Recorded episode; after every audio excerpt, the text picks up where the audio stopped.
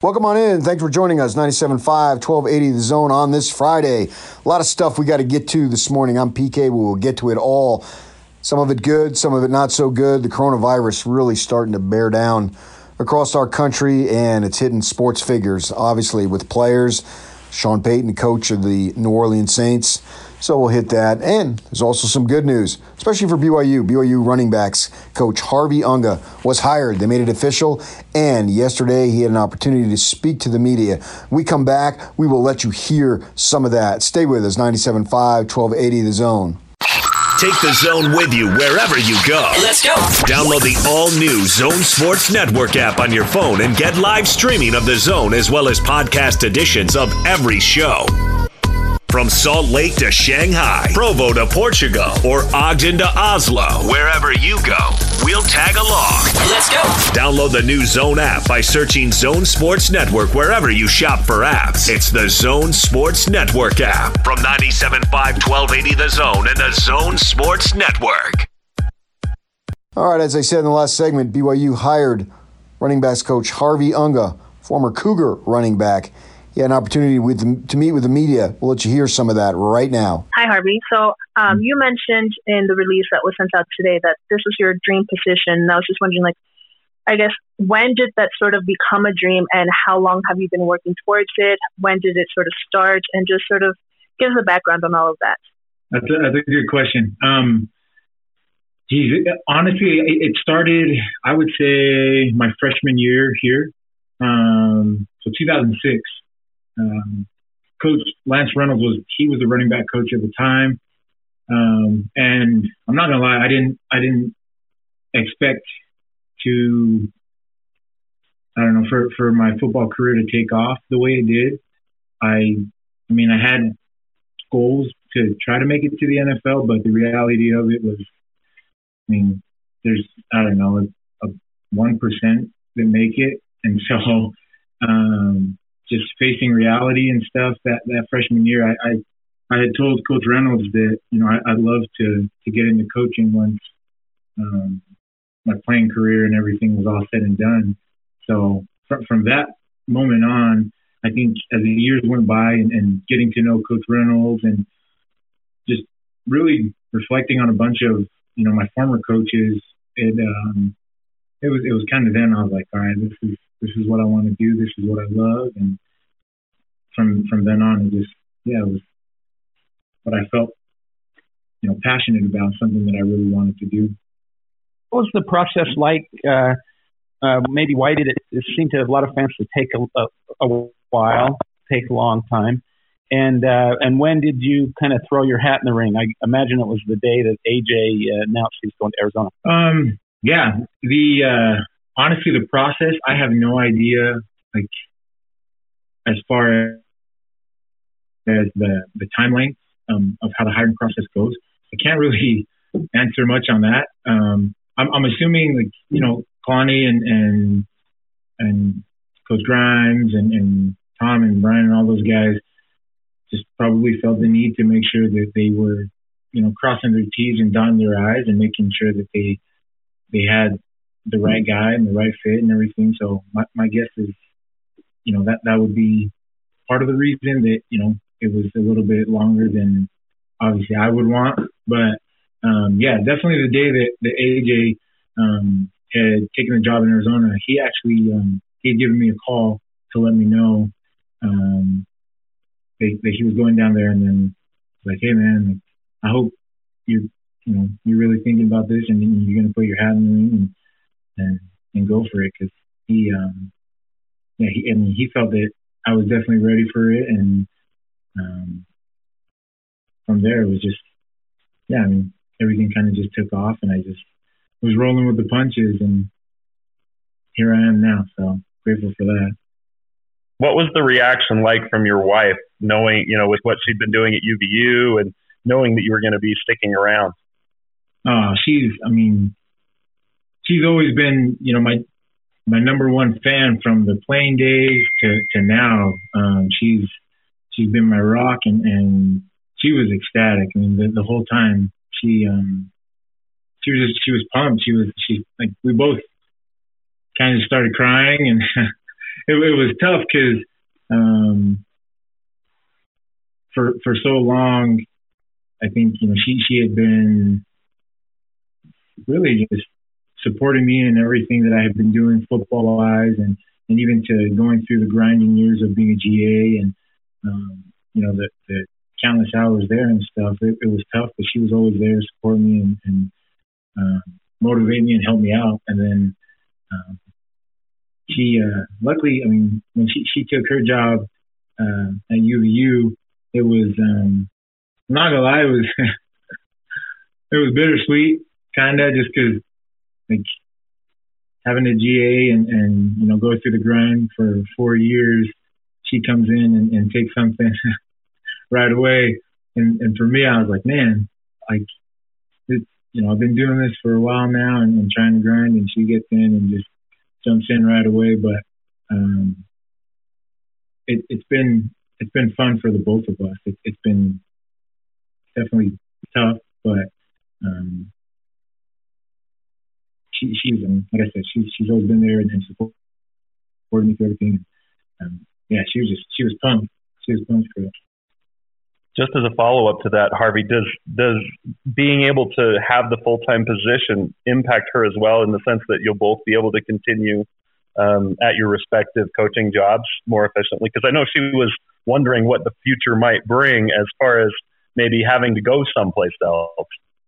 Yeah, no, for sure. I mean, we um, – we sat down and talked about it and, and kind of mapped out, you know, um, just different scenarios and, and different cases that, that may come up. And um, all in all, we just, we, we felt like if, if it was the right fit, it was the right move that we felt um, that, you know, was going to help us along this path as far as, you know, coaching football and everything, then she said that she was up for, you know, going wherever we needed to go and doing whatever we needed to do. And so that, that was, uh,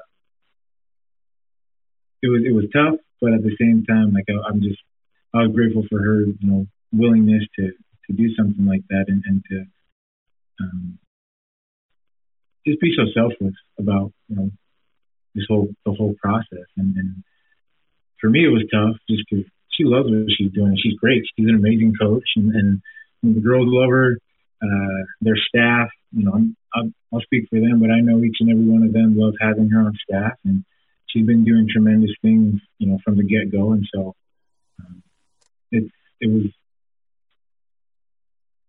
kind of a, I don't know, it was a weird situation to be in, because I, I just, I didn't know what was going to happen this spring, and, and being, this would be my last spring as a G A. Um, I needed to find something after this, and we just, yeah, I mean, everything worked out, and we're blessed and fortunate to be here. But all in all, I mean, she knows if, if if it was meant for her to be the coach, and, and that was, you know, the plan, then she knows I'm I'm all for it, and I support her in everything she does too. So it, we just, yeah, we lucked out. Yeah, Harvey, uh, what uh, what qualifies you for this job, and uh, what do you bring to the table, do you think? Oh, um, so this, that's a good question too. It's tough because I and, and I think a lot of the uh, the coaches give me a lot of crap about it, but um, I don't like to talk about myself, to be honest. So, um, but as far as this goes, like, I mean, I came in and helped out as a student assistant um, for one season, and then the last four seasons.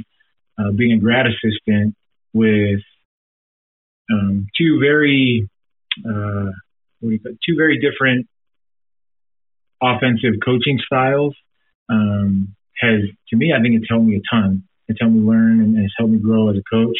Um, but just, you know, the the little things of being a grad assistant, um, I kind of I overlooked it, to be honest. When I first came into this, I, I kind of thought, you know, what am I going to learn from being a grad assistant? And to be honest, I don't, I don't think I would be half the coach I am now and be as prepared as I am now um, had I not had the opportunity to, to be a grad assistant and, and go through um, just a lot of learning curves and um, just, I guess, figuring out, you know, the little nuances of, of coaching Um, and then building, obviously building the relationship with the players over the years, that's been a huge thing for me. Um, these, you know, I feel like these guys trust me. They, um,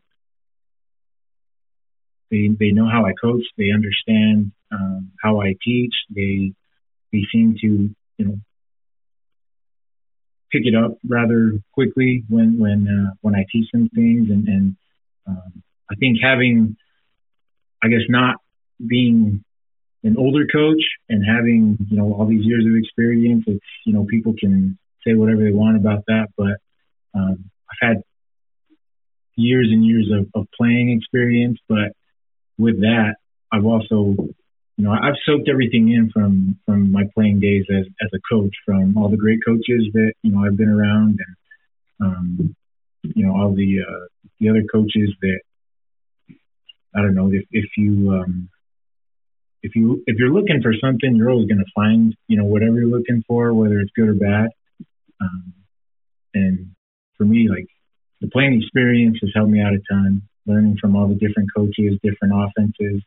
Um, and then obviously coaching a position that I, I played and have played at, at every level, I think definitely, you know, helps me out a ton. And, and not to say that, you know, players make the best coaches or anything like that, but it, it does help quite a bit, especially if you're coaching the position you played and that you feel like you you you mastered. So, I mean, that's definitely a few things that, that help me and, and kind of mold me into, I guess, the right guy for this position. Yeah, Harv, my, my connection's a little bit in and out here, but I'll try to sneak something in. First, congrats um, again as well, like everybody else has mentioned. But uh, how how do you feel like you're different, or or maybe could be different, as Coach Unga as opposed to G A Harvey Unga kind of helping to run the room? Or or do you feel like you are different? I mean, maybe that's kind of a non-sequitur, but do you feel like you have the chance to be a little bit different now that now that sort of the position's yours?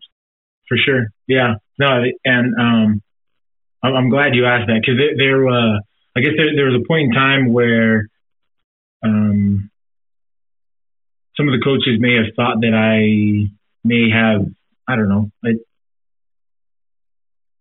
kind of a setback with commanding a room, or um, just being able to, like, be that kind of presence um, that, that, you know, you need in a coach. But um, I think they realized real quickly, and, and especially Coach Stewart too, and I appreciate him for it, because um, being in a, like, just growing up in a Polynesian background and environment, we're always taught to kind of just respect the hierarchy, um, whether it's, you know, your elders, or if you're in a job position somewhere, or whatever it may be.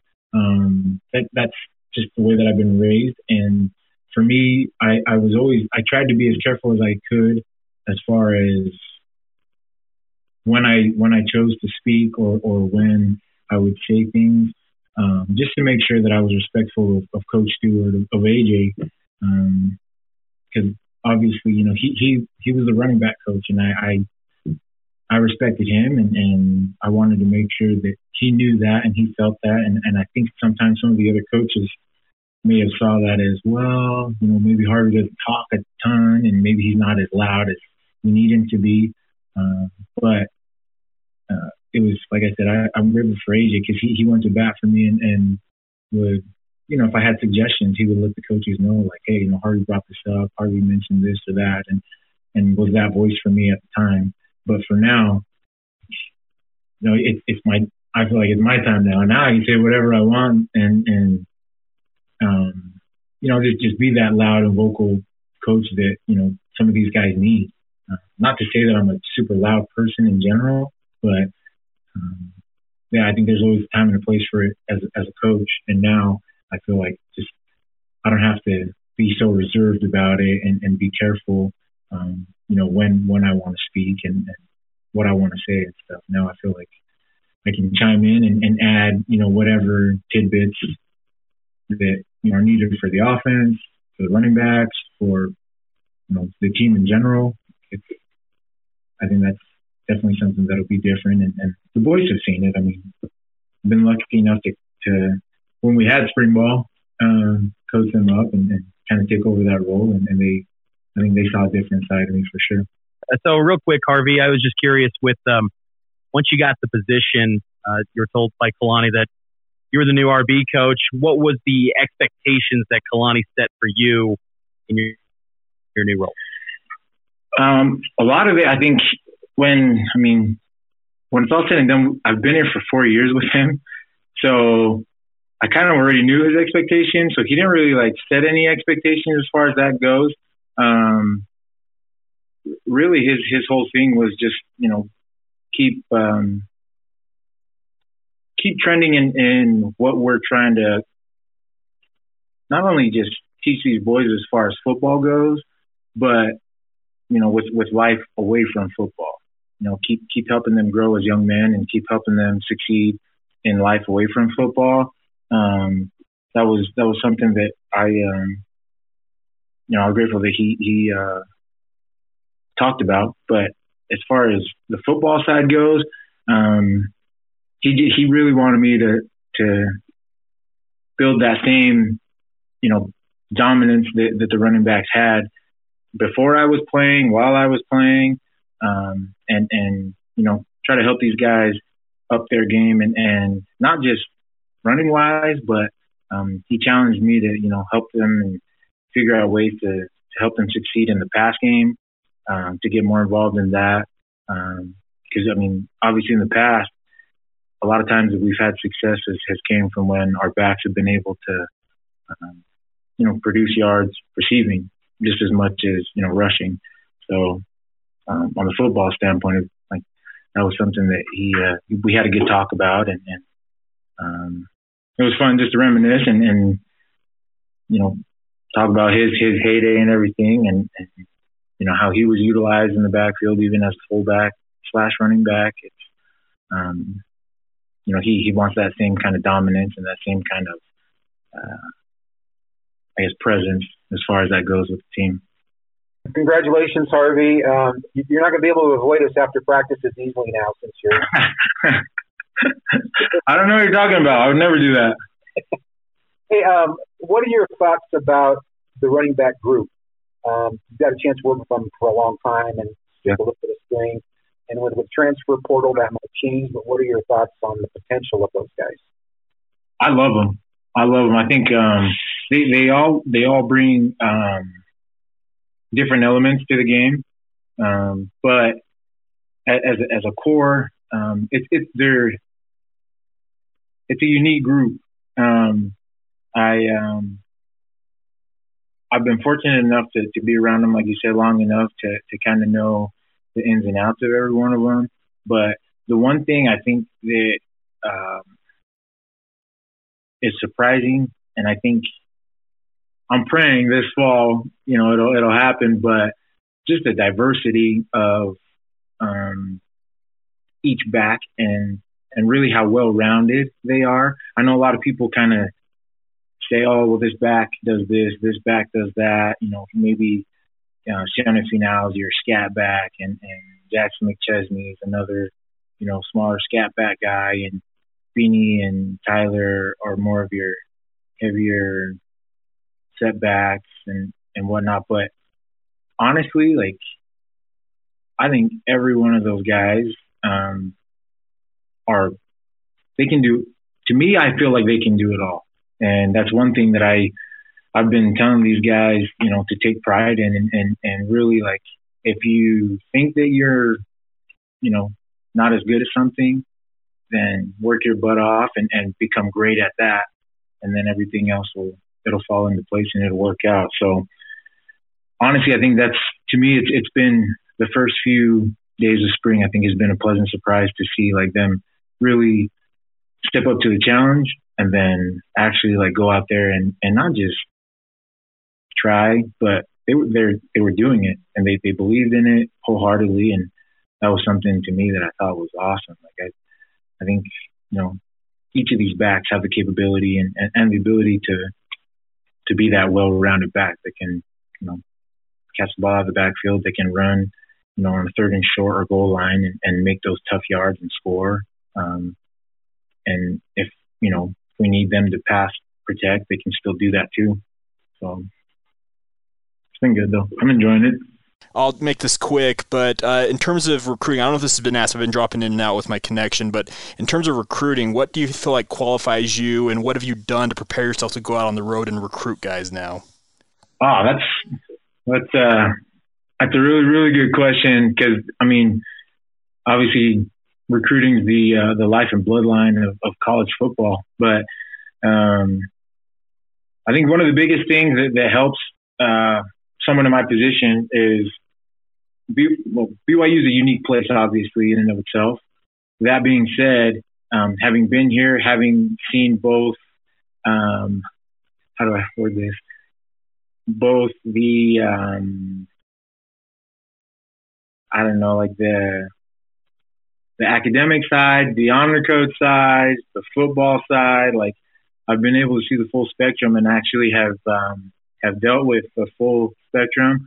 Um, It, it it definitely helps me out as far as being transparent with the recruits, um, really telling them exactly, you know, how how things are and just explaining to them, you know, what, what type of school B Y U is and, and what we offer and everything like that.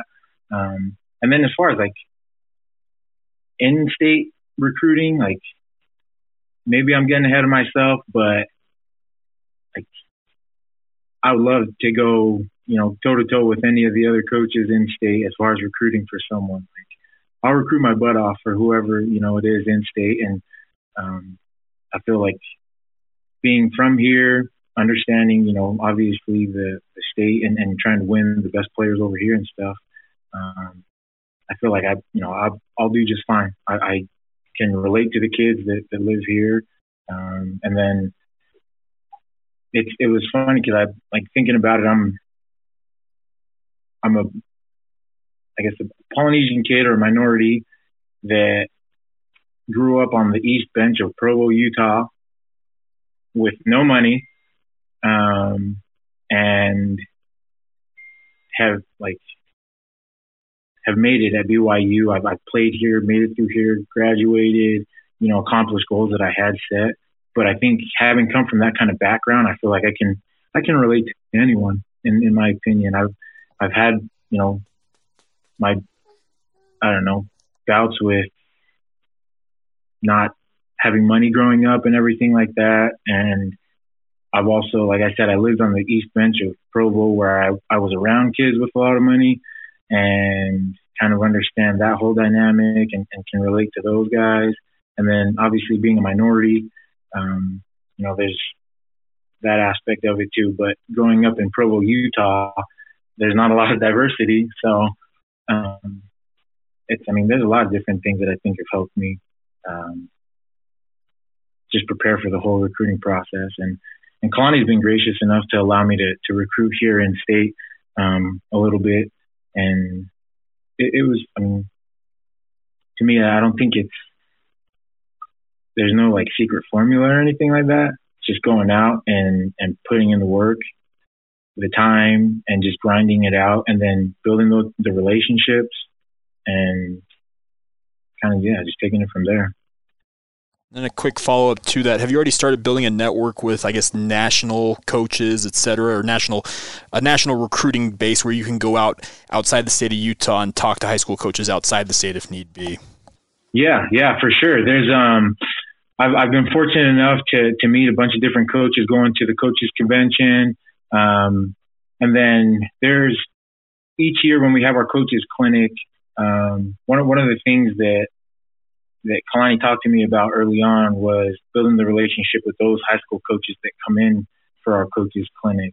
So, and, and surprisingly, there, there was quite a bit from out of state, and having built those relationships during the, even just the, the small amount of time, um, with our coaches clinic, it's been a huge blessing for me. And, and now moving forward with this, you know, I, I still, I keep in contact with those coaches out of state, and um, there, there's been uh, quite a few guys actually too that, that I've I've played with, um, both here at B Y U and after B Y U, that are now high school coaches at some pretty um, prominent high schools throughout the country. And, uh, you know, just little, little things like that and, and relationships that I've been able to build has definitely helped me as far as, you know, getting ready to hit the road outside of, of Utah.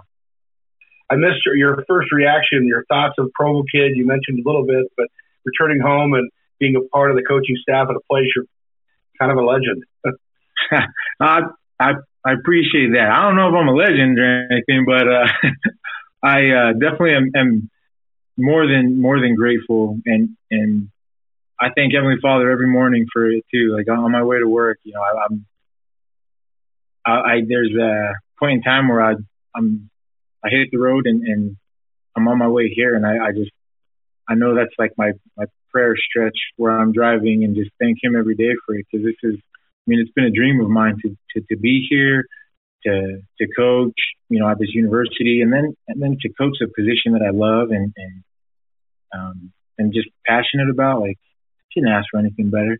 So it's been a huge blessing and, and a humbling experience.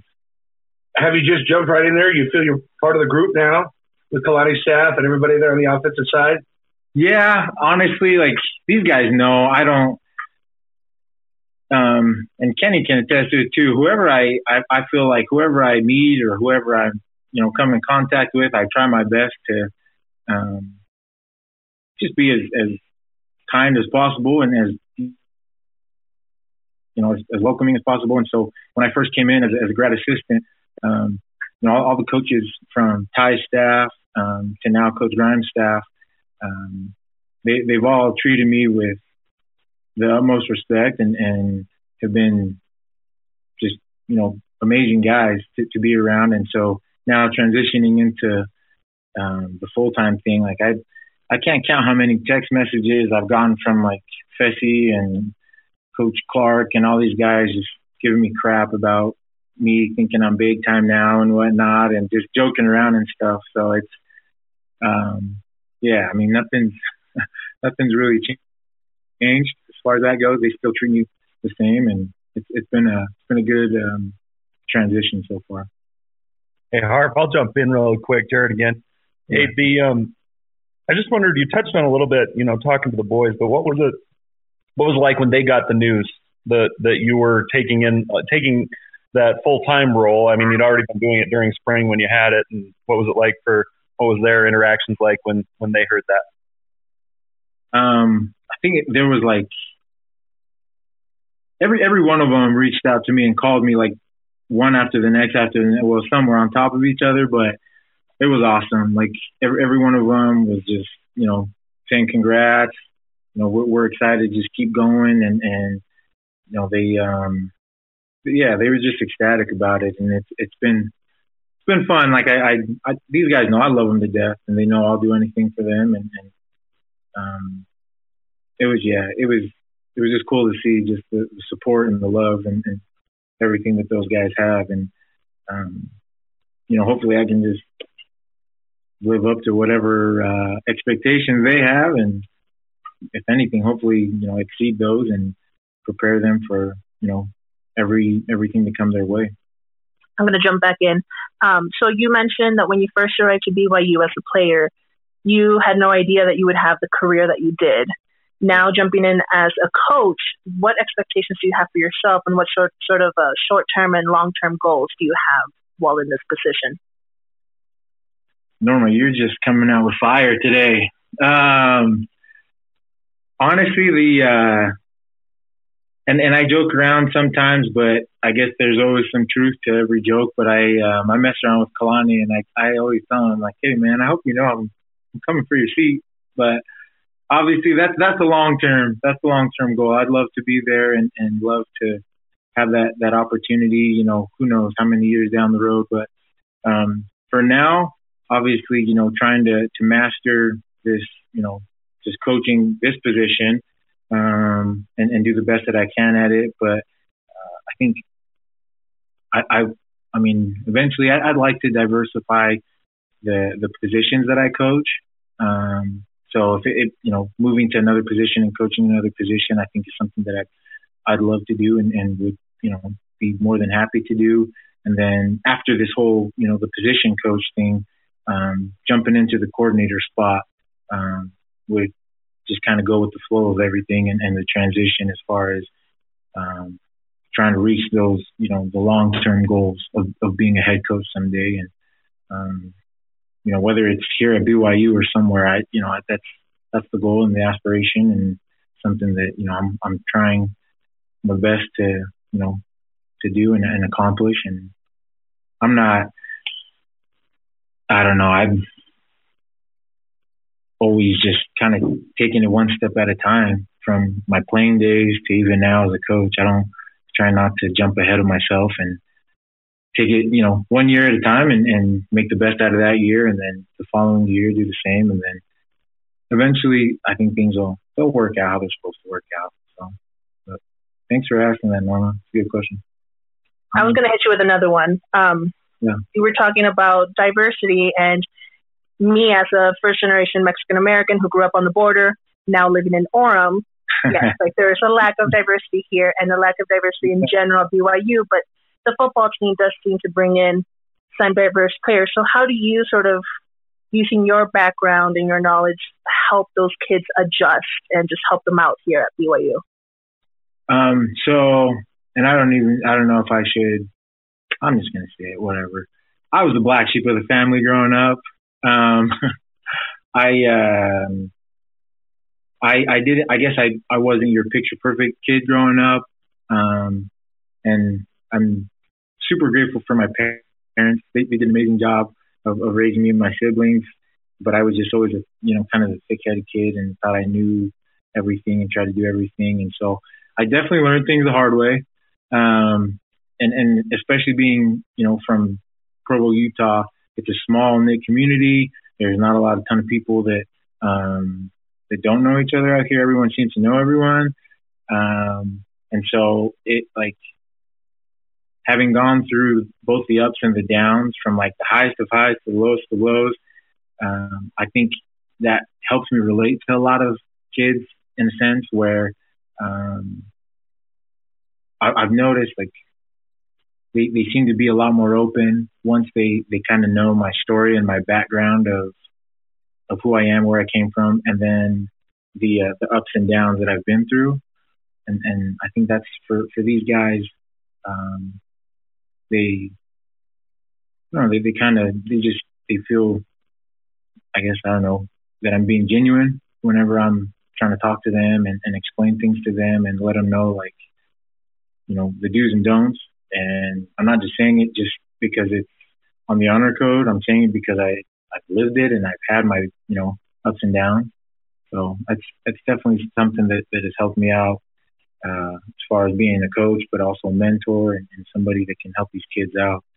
Um, and then for the kids out of state too, like I, I mean, I lived in Chicago for five years and then, you know, was in Carolina, Jacksonville, and had my fair share of uh, diversity out there and, and the real world and, and, you know, life outside of the bubble, so to speak. Um, it's definitely helped me out, you know, relate a ton to these guys that, that are from out of state and um, that are coming here to something super foreign and super different. Uh, and you know that, I mean, obviously moving to Orem, Utah, it's, it's a culture shock. So it's, yeah, it's something that's, that's helped me out a ton.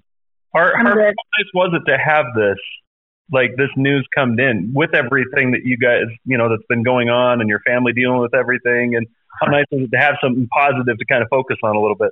It's honestly, it's it's been really, really, really just helpful and and, and um, just a breath of fresh air, like you said, among all the stuff that's going on in the world, um, just the craziness and everything. It's It's, it's nice to just sit back and, and know that, you know, something good has, has happened and I don't have to stay in my house and go crazy and stuff and drive my wife and kids crazy. It's, it's been nice to, you know, have this, this surprise. And, and on top of it too, it's, it's my mom's birthday today. So that was like a, another added bonus for that. So it's, I, I gotta, I gotta give her a call after this.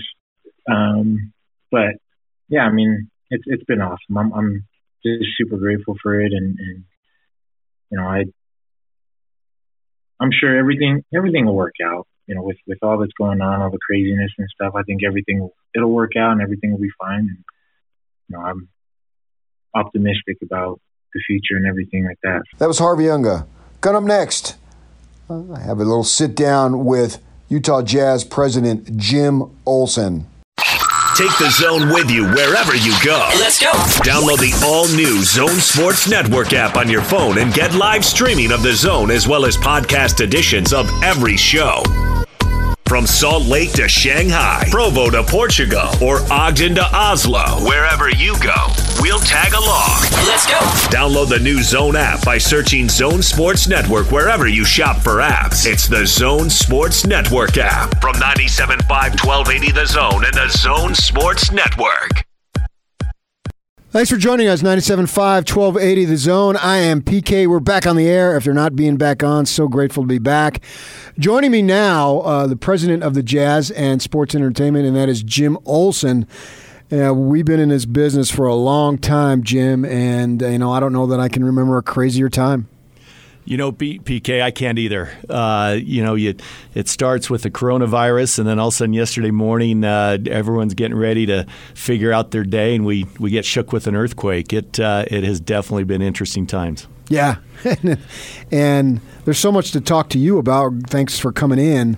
Uh, just from the, you know, the most, I think the most, not necessarily interesting, but the one that has the most fan interest, obviously in our community, is and always will be the Jazz and relative to the N B A. So what can you tell us about what you know, because you've been involved in numerous conference calls and all that stuff, about what's going on in the N B A as far as we know that it is a postponement, but what the immediate future holds and the long-range future, I guess. And I know you don't have any specific answers, yeah. but pretty much what do you know? Well, P K, I have one specific answer, and that is we're going to be playing basketball games again. Uh, I don't That's know good. when, but I know that we will. uh, we're going to have concerts in this venue. We're going to have conventions in this venue. And we're sitting in the venue right now. The radio station's going to keep broadcasting from this venue. So, you know, there there is going to be an end to this. And, uh, you know, we don't know exactly what the timeline is going to be. We can speculate, but but to your point, you know, since this thing broke a, a week or so ago, you know, I got I got to tell you, there have been relentless efforts from everybody, starting with Gail Miller and the Miller family, to uh, the leadership team, Steve Starks, uh, the president of uh, the uh, Larry H. Miller Group of Companies, uh, leading out on all of the companies with Larry Miller Group, uh, to the leadership team within Sports Entertainment. Uh, it has been nonstop around the clock. Uh, trying to figure out uh, what what uh, what, lay, what lies ahead. You know, it, it's interesting. If I could just share for a minute, you know, when this whole thing broke, I mean, it really broke uh, with the Utah Jazz and and Rudy being the first player that was uh, diagnosed with uh, with the uh, coronavirus. You know, because of that, you know, we spent the first day and a half figuring out how to get our team home from Oklahoma City. Yeah, and, and that was not, crazy unto itself. Yeah, not only get them home, but get them home safely. Get them home without putting others in danger. And, you know, we're we're so grateful for the uh, the doctors, the, the health officials, uh, many other people that stepped up, government agency, uh, Spencer Cox, who has uh, been leading the uh, governor's task force on, on COVID nineteen. So many people stepped up to to help ensure the safety of, of our players, and and then once we got them home, uh, making sure that uh, they they were they were quarantined and in a safe environment. So while many others were, were able to focus on other issues, we we spent our first day and a half, two days, maybe even three days focusing on that. So the players returned. And are they still under quarantine? They are. They're still self-quarantine, and we have daily contact with them. Uh, we have people on the basketball ops side that are in contact, making sure they're okay, that they have food, and, and that they're not showing any symptoms, and uh, uh, they're taking very good care of the players. So there is uh, communication from just the well-being standpoint. How's it being handled as far as any terms of uh, basketball uh, skill development, conditioning, or is that just all on hold now? That's all on hold. Uh, the health of, of our players is has been uh, a top priority. And, you know, it, I, I want to say this too, the health of all of our employees has been a top priority. Uh, we were able, uh, the fact that we're sitting here in this studio today, we were able, able to get this space sanitized, but we've been sanitizing the, the entire arena, the, the practice facility, the office space over at the practice facility. Uh, you know, the health and safety of our employees has been our number one employee, or excuse me, our number one priority concern, yeah. concern. And, and that that's from our players to, to every employee that we have. There's so much going on in the world as far as potential loss of, of income, and who knows what that entails, because jobs are serious stuff. And you, you just can't take it lightly. And anytime anybody gets laid off, I don't care who it is, you know, you feel it for them. And you speak of all these employees that you've got going on. I mean, the Miller Corporation employs over ten thousand folks, right? I mean, that's just an enormous number. Uh, so here locally, in terms of your charge, what is being done to help and protect them? Well, you're exactly right. If if if I could just share this thought first, and then I'll get to get to your question. But uh, I can't tell you how many times I've thought over this last week. Yeah. Um, Gail Miller often talks about enriching lives, and and uh, she and and uh, Larry and the family, you know, that was that was something that was important to them from the very beginning. And one of the ways that they've been able to enrich, enrich lives and and enrich a community has been by providing jobs. And you mentioned ten thousand. We're we're up almost to eleven thousand employees in the Larry Miller Group of Companies, and it has always been a priority of of the Miller family to provide jobs in the community where they are. And so uh, it's just such a huge priority. And so since that that's a priority from the top uh, in our organization, uh, we've been in regular contact. We we are reaching out to every employee. Uh, we've already reached out to every employee. Uh, there's been email communication, conference calls, one-on-one phone calls, making sure people are safe, making sure people aren't experiencing any symptoms of the illness. Um, we are we are focused on developing both long-term and short-term plans to try to protect our employees the best that uh, the best that we can. I can tell you uh, those those uh, discussions are still in the works right now, uh, but but there is an enormous commitment to protect our employees. Uh, you know, I, I've got to mention along those lines, we were so grateful for Rudy's contribution of two hundred thousand dollars to our part-time employees. Uh, we're excited uh, to get that distributed to those employees. Uh, you You know, there are some timing issues. He made that announcement a couple of days ago, and and fortunately, you know, here at the arena, we just had nine events in nine days right before this whole thing broke, and and so uh, most of our employees were able to work a lot of events, more events than they would in, in a particular time period like that, and they worked a lot of events, and and that pay period is coming up right now, and we're processing those paychecks, and and then uh, following after we get those paychecks processed, we're gonna we're gonna work on making sure. Uh, that one hundred percent of, of Rudy's donation will go to, to the part-time employees that, that put on, you know, game night here at the at the Utah Jazz. So those folks who come in, they are basically contracted on a per event basis? Is that how it yeah, works? They're, uh, no, they're they're hourly employees. So uh, you know they're they're employees of the organization, and they, they come in and work an event. They have an opportunity to sign up to work the event. They they don't work every single oh, okay. event. They they you know they we we try to have a minimum just so we can manage the staff of, of how often you have to work to. So once again, we can manage the right employee population. But uh, you know they sign up for events, and and uh, we're going to make sure once again within a very short period of time that that, uh, that donation of Rudy, one hundred percent of it gets gets yeah. out to those employees. And, and this was unbeknownst to me, but I guess there was some discussion that the money wasn't going to them, but you're telling me that it is. I'm telling you uh, that uh, one hundred percent of the two hundred thousand dollars that Rudy donated will go to those part-time employees. Uh, you know, there, there's there's the discussion of how to, how it best gets d- divided up and and uh, how it gets dispersed, and uh, but that's a huge priority, and, and we're going to have that uh, wrapped up here in the next couple of days. So when you listen and when I listen to Adam Silver do his interview, you know, he's a man of, you don't get to that stature unless you've had great accomplishment in your your personal and your professional life.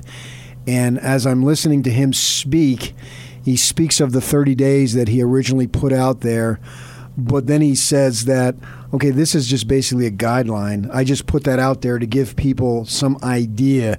It's not it's not a deadline of any sort. It's an idea. And as I come away listening to him speak, is that he doesn't really know specifically what is out there for sure that he can say, we're going to go down this path, we're going to go down that path. Since we're in such uncharted territory here, uh, in in the world, literally, uh, from a from an N B A standpoint and from a franchise standpoint, how much concern is there over the fear of the unknown? Well, I think that's something that we're trying to uh, we're trying to combat. Um, you know, there is unknown, but but I don't want to call it fear. Okay. Um, what we're doing is we are focusing with, to your point, it was a great point. Uh, we're focusing with the great leadership of Adam Silver, the great leadership of Gail Miller in this community. We are focusing on every single possibility and scenario that could roll out in the next thirty days, sixty days, ninety days.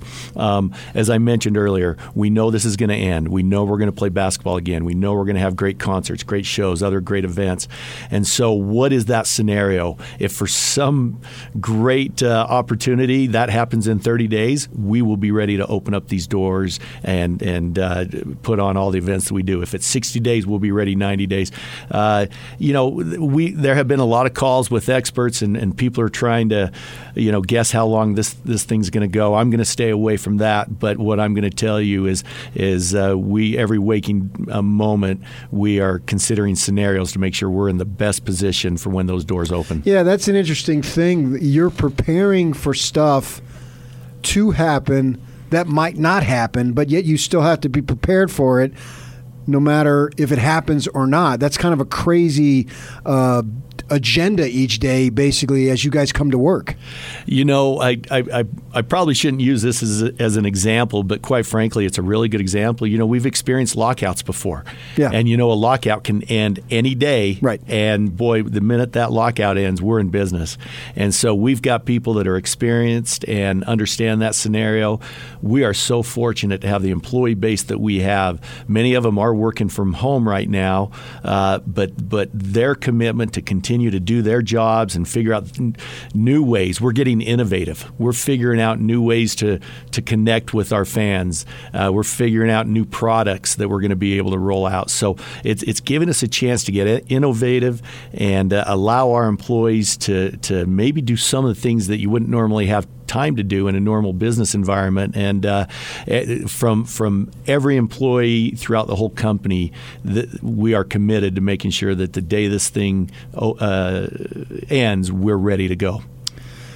Uh, one of the things that Adam Silver discussed possibly is that as you're looking at this, and pretty much everything and anything is on the table for discussion. I think he even said that if you have ideas, yeah. let me know, if I remember correctly, uh, basically saying that. Uh, and there's been talk of considering uh, an adjustment of the calendar on a permanent basis. Is that something that the Jazz have thought about, and do they have an opinion on it? Well, I will tell you that, uh, yes, it's something that the Jazz have thought about. Once again, just back to this, uh, the thought that we are considering every scenario, every possibility. Um, we're, we're not prepared to, to share an opinion on it right now, but I will tell you, uh, with everything else, those discussions are, are being had. So last week, the governor spoke, and you talk about Spencer Cox and had some other folks listening, and I was actually driving back from Vegas because I was down there for conference basketball, and so I'm listening to it as I'm literally driving home, and I noticed that they have Steve Starks there, and I thought, that's interesting to have a, a, a who we would recognize as a sports person. I mean, I know he has other duties beyond that, but we'd recognize him as a sports person. But then I'm thinking, well, the Jazz are such a focal point of the community to where in a lot of ways that if this arena got open and things got back to normal, it's almost like the Jazz would set the tone for the rest of the community. Uh, do you feel that way in terms of management, uh, being so involved in this community that you are a leader in terms of things that have happened that need to happen? And what I mean by that, has, have you reached out to businesses and, and clients and all that type of stuff? And what type of discussions have been going on there? You know, that's a great question, P K, and I'm going to answer it in two parts. One, yes, you know, the Jazz are a focal point of this community, and we have a, we have an absolute responsibility to lead out. And uh, we're we're taking that responsibility seriously, from everything from our employees to our fans, uh, patrons, everyone that we do, our vendors, everyone that we do work with, and, and we are committed to leading out and, and helping to be, you know, a positive force in getting through this. Secondly, to your point, you know, Steve Starks is running uh, one of the biggest companies in this business right now, or excuse me, in this community right now. When you take into consideration our dealerships, uh, finance company, real estate company, you know, everything. And uh, there has been a great coordination from the governor's office to pull in the business leaders uh, that have the ability. And, and I want to I want to express something, and, and hope, hopefully I do it in a clear manner. But we have an opportunity right now. We have to be safe, and, and we have to be very careful about putting people in a situation where they can work in a safe environment. But when that can happen, it is so important to keep that going during this phase. You're here working today. We've got engineers, you know, helping helping the show run. Uh, we've got, I walked in downstairs, the sanitizing crew, you know, they're still, you know, cleaning up some of the areas. We, and I say we, I'm just saying the, the businesses of this community have a great opportunity to do everything they can to keep things going as much as possible in a safe environment. And and once again, it's Steve Starks as the leader of the, the Larry Miller Group of Companies. He's been involved in those conversations, and we're committed to, to play a, a positive role in doing that. So as one by one things close, the the, the N B A season stopped, N C A A tournament canceled. That didn't, I mean, I mean, it had an effect on us because we had two teams that were going to play in there. And then it gets more to the local level. And it's like, it, it, it's it's like a blow. Okay, the gyms are being closed. Oh, the restaurants are being closed. Oh, you know what I'm saying? Yeah. You follow along. And then we hear that the theaters are being closed. Oh, no. And it's like, it's our, our lives that we know, Uh, they're being taken away from us. I'm not judging whether it should be or shouldn't be. I'm just saying that's the reaction. And you see the emails, oh no, the theaters now. And the theaters are such a form of entertainment that everybody uses. And whether you're a sports fan or not, how much angst and deliberation went into that to make that decision? You know, uh, you're probably going to get me uh, to be a little emotional right now. Yesterday was a tough day. Uh, we were we were holding on to the theaters as, as one of those things that was still providing that opportunity right. for people to escape. Um, you know, uh, for better or for worse, we were the last man standing as far as being open, and and we sh- we just decided that after discussions with, with national theater organizations as well as local groups that it was the right thing to do. It, it was a hard day, but but I've got to mention um, th- when we talked to the theater staff yesterday and went through this whole process, to see their energy and their excitement to figure out, you know, wh- when those theaters open back up, they're going to be opened up as if they're being opened up for the first time. That we're going to be able to get some work done and some things updated and, and new ideas of how to engage and create a better experience at the theater. And so um, while it was a tough, tough day yesterday, I got to tell you, there's still a passion and an en- energy to make sure uh, that those things open up. We- we've learned that when, when you come out of difficult times like this, theaters are actually one of the first thing to bounce back because it's a quick, fun, yeah, yeah. great form of entertainment. So we're going to be ready for that. And so you speak of uh, some national discussion. Uh, how much at the company level, you've already spoken with the with the locals, and we know you've been involved, obviously, with the political leaders. But in terms of when decisions are made now, and it's basically shut down, uh, how much discussion are you involved in on a national level to know that we're not operating, isolating here? We're just doing what everybody else is doing. And so you're prepared as you go forward to match what is out there and what is viewed as acceptable from a national level. Yeah, the the one thing I would say is that there hasn't been a single decision made in a vacuum throughout this process with our organization. Every decision has been in conjunction with discussions through the N B A, discussions with other major uh, arenas throughout the country, uh, health Uh, organizations and uh, doctors and experts in the field. And so, you know, uh, we as a company, we we we often say, you know, it's not important to be first, it's important to be right.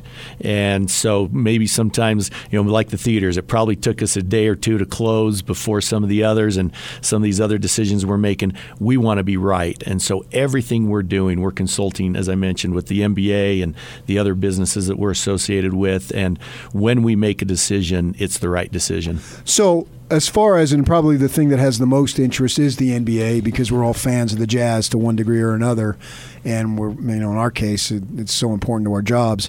Uh, as the days go forward and there is monitoring and discussion and all that, how will it come about in terms of whenever it is, because you say we will, we will have basketball again, when we reach that decision of when it's time to return, how does that decision get made and who's involved? Because I, I just don't think it's Adam Silver calling up everybody, okay, we're going on the twenty-fifth or whatever. How's that work? Yeah, well, there there have been and there will continue to be regular phone calls uh, with N B A Board of Governors, N B A presidents, uh, phone calls at other department levels, from ticket sales to corporate partners to arenas and operational needs at the arenas. And I will tell you that uh, every aspect of the business will have a voice in and when they are ready and, and when it's the right time.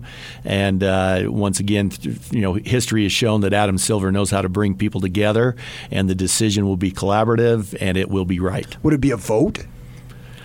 Uh, well, you know, I, I, I'm not I'm not aware exactly if it would be that. I, I think the you know my thought that it'll be very clear to everybody when the time is right, and and we're, we're going to be anxious and we're going to be excited, but at the same time, it, it's got to be right from a safety standpoint. Yeah. Uh, everyone's going to know when the time's right. And so, how much time would you need from the time that okay we think we can go before the time that it actually you do go? Well, I mean, simply from an operational standpoint, we would be ready within days. Uh, but there's more to it than that. There's communication. Uh, you got to look at team issues and travel for teams, and you know, getting that travel scheduled. Uh, I'm going off of memory, but it seems like in, in our last lockout, was it maybe seven to nine days somewhere? You know, it, it turned around quick, but uh, you know, a week to two weeks, and uh, things will things could get rolling. It, it seems like, correct me if I'm wrong, but w- we're. Are we two years or three years removed from the coming up on two or three years from the building renovated during that summer? We're in our third season okay. with the renovation. Right. Yeah. And it it seems like since then, we're in here every day, obviously, and it seems like since the renovation, am I accurate in saying there's been way more activities and events than before? you're you're absolutely accurate. Uh, this re- this renovation has been one of the greatest things uh, that we've done as an organization. We've gone. I'll, I'll throw you the numbers. We've we've gone from an average of twelve to fourteen concerts a year to over thirty okay. concerts I a year. I thought so. yeah, and uh, and not only just concerts, big shows. Right. Uh, we we we're now in the concert industry. There's there's a term that's used, must play. If you're a must-play market. And, you know, this renovation turned us into a must-play market. Oh, shows want to come play this venue.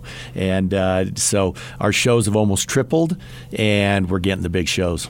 Yeah, yeah. Las Vegas North, here we come. You know, and, and if I could just mention that, you know, all of the shows that we had scheduled for March and April, they haven't been canceled. They've been postponed. That's what I was going to lead to. Yeah. I got an email last night uh, from John Kimball and Mark Powell, who run the arena from uh, the event standpoint, and and uh, we already have dates for every one of those okay, shows. That's exactly now, what I'm going to. They haven't been announced yet because there's some there's some uh, scheduling conflicts with, not conflicts, but scheduling issues in other markets that everybody's working on. But I will tell you, every single one of them have one or two dates that are being held to make sure those get rescheduled. I, I don't think we're going to lose a show. That's yeah. That's exactly was my question, because it's not just the ball club to hear him play games, yeah. but it's all this other stuff that people come down here for. I mean, this is obviously the place where I would imagine. I mean, I know football stadiums hold a bunch, but in terms of overall attendance in A to Z in events, this building has got to be far and away the lead in this uh, in this community. Yeah, I mean, we have one hundred events a year, you know, including the Jazz games, you know, forty plus with playoffs when we have those, and fifty about events of, you know, other types of events. It's one hundred nights. That's one out of almost every three nights of the right. year that we're running. Okay. Uh, before we get out of here, anything that I didn't ask that you want to say? No, but I want to check in. Are you doing okay? How, how are you and your family? Uh, as far as we're going, uh, as far as we know, we're okay. And uh, my wife's a school teacher, and this is a funky time, obviously. And I've got a ninth grader and a, another one in college, and and uh, and I think that uh, from from just the average citizen, there is there is a sense of. Of just the unknown is, is okay, I got this, and now we've settled into this pattern. Yeah. It's not great. Yeah. Could be worse. Yeah. It's not great, but what else is out there? Yeah. You know, are you, are we going to have to do something else? You know, it's the possibilities scare you a little bit, and and I think the fear of the unknown yeah. is what's ahead. If if we just had to deal with this, and this is the way it is for X amount of time, I think, at least from my perspective, from our family, we've settled into this. Right. You know, instead of going to the gym, I'm now going to the park yeah. in the afternoon, and I'm walking around. All right, I can live with that. Yeah. But what's next? Yeah. If there is anything next. And I think that maybe, I don't know that I speak for anybody, but I speak for my little family, and that's what we're concerned about. And uh, one of the things that I think that you really, really realize is that, man, whatever your routine is, that's a good routine to have. And it's been, at least in my case, getting up, coming to work, and now going home. You know, I'd go home and take a nap, go to the gym, and then this time of year, I go to spring practice. Right. And then I come home, and I'm watching the ball game, and I'm taking notes and all that. Yeah. Well, now it's like, well, what the heck am I supposed to do? You know, I mean, I want to be doing that routine. I want to be doing it desperate. I want, I want to go to spring ball this afternoon. Yeah. I want to see which Utah quarterback is going to throw interceptions against the Sun Devils next fall. You know what I mean? I want to know that. Well, listen, hey, all I know is you got to stay safe. You got to stay, you got to, you know, stay healthy. But uh, we we all can pitch in, find a way to serve your neighbor, find a way to look out for someone in need, give a little bit to those that need. And uh, this is a community that prepares for times like this. And we've seen incredible things going on in this community. And uh, I just think we all have an opportunity to pitch in and help. All right, that's Jim Olson, president of the Jazz, president of Larry H. Miller Sports and Entertainment, getting you up to date. We appreciate you. Thanks for coming in, Jim. Thank you. Good to be with you. All right, that was Jim Olson right here on ninety-seven point five, twelve eighty The Zone. He came in studio. We'll play that interview for you. And coming up next, we've got What's Trending, a whole bunch of stuff. We've got a bunch of stuff to get to this morning. Stay with us, ninety-seven point five, twelve eighty The Zone.